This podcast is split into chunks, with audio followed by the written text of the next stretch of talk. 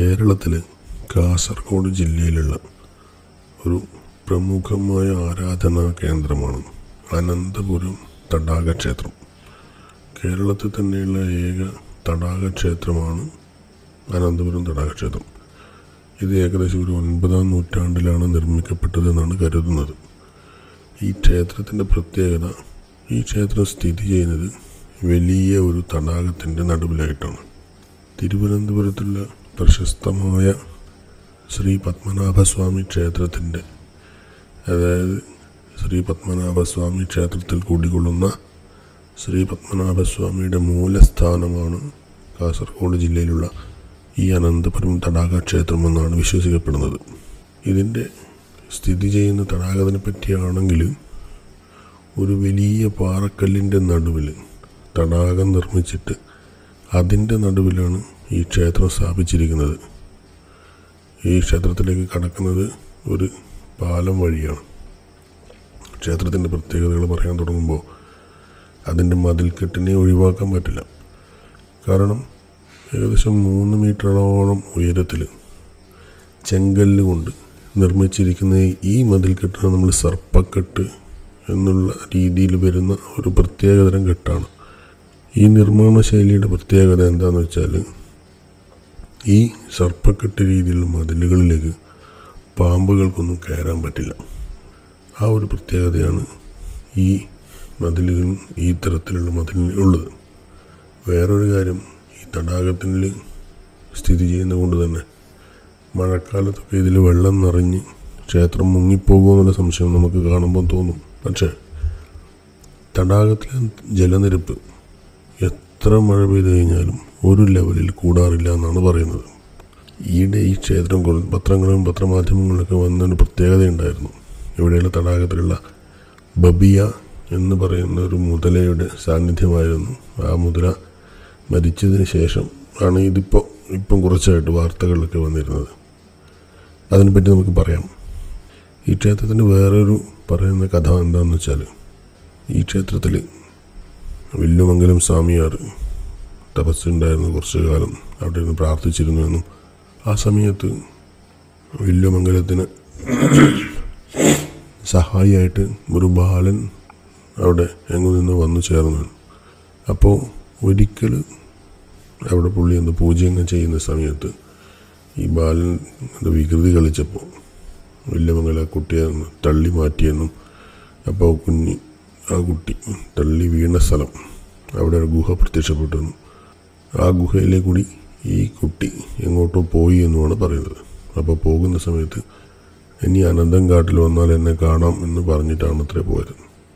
ആ പോയിരിക്കുന്നത് ശ്രീ പത്മനാഭസ്വാമി ക്ഷേത്രത്തിലേക്ക് ഈ ഗുഹ വഴിയാണെന്നാണ് പറയുന്നത്.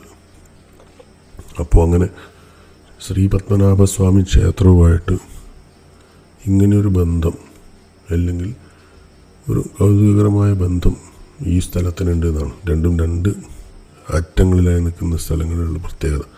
നമുക്കറിയാത്ത എന്തൊക്കെയോ രഹസ്യങ്ങൾ ഇതിന്റെ പിന്നിലുണ്ടായിരിക്കാം.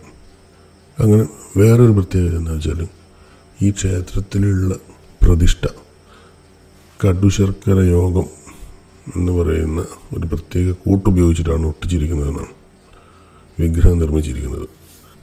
ഈ കടുശർക്കര യോഗം ഒരു അപൂർവമായ ഒരു കൂട്ടായിട്ടാണ് പറയപ്പെടുന്നത്. ഇത് തന്നെ വളരെ ചുരുക്കം ക്ഷേത്രങ്ങളിലെ ഈ ഇത്തരം കൂട്ടുപയോഗിച്ചിട്ട് വിഗ്രഹങ്ങൾ നിർമ്മിച്ചിട്ടുള്ളൂ. അതുപോലെ തന്നെ ഇവിടെയുള്ള ചുവർ ചിത്രങ്ങൾ ആയിരക്കണക്കിന് വർഷങ്ങളുടെ പഴക്കമുള്ളതുമാണ്. തികച്ചും പ്രകൃതിദത്തമായ രീതിയിൽ നിർമ്മിച്ചിരിക്കുന്ന ഇതിന്റെ ആ ഒരു പുതുമ നഷ്ടപ്പെട്ടിട്ടില്ല അത്രേ നമ്മൾ കാസർഗോഡ് നിന്ന് ഏകദേശം പതിനാറ് കിലോമീറ്റർ അകലെയാണ് ഈ അനന്തപത്മനാഭസ്വാമി ക്ഷേത്രം സ്ഥിതി ചെയ്യുന്നത്.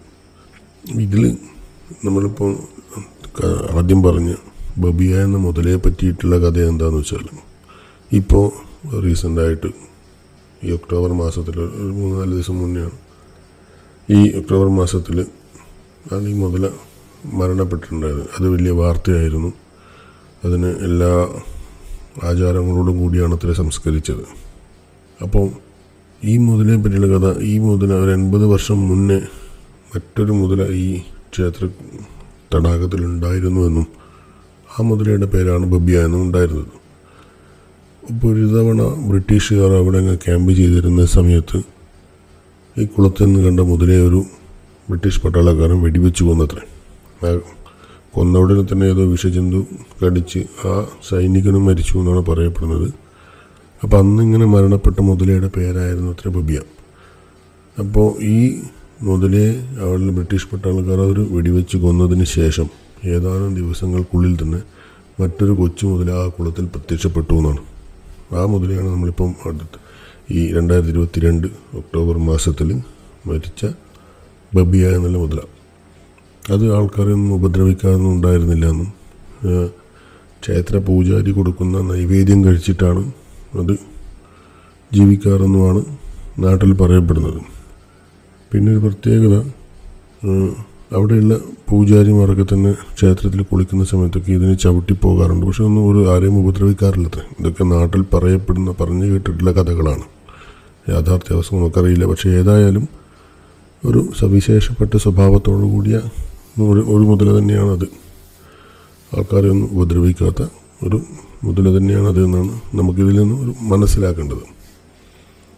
അപ്പോൾ നമുക്ക് കാസർഗോഡ് ജില്ലയിൽ സന്ദർശിക്കാൻ പറ്റിയ ഒരുപാട് രഹസ്യങ്ങൾ ഉറങ്ങുന്നതും ആരെയും ആകർഷിക്കുന്നതും അത്രയും മനോഹരവുമായ ഒരു ക്ഷേത്രമാണ് ഈ അനന്തപുരം ക്ഷേത്രം എന്നുള്ള കാര്യത്തിൽ ഒരു സംശയവുമില്ല. അപ്പോൾ കാണാൻ അടുത്ത തവണ പ്ലാൻ ചെയ്യുമ്പോൾ ഈ ക്ഷേത്രം കൂടി നിങ്ങളുടെ പ്ലാൻ ഉൾപ്പെടുത്തി കഴിഞ്ഞാൽ നല്ല മനോഹരമായ ഒരു കാഴ്ച ആയിരിക്കും നിങ്ങൾക്ക്. നമസ്കാരം.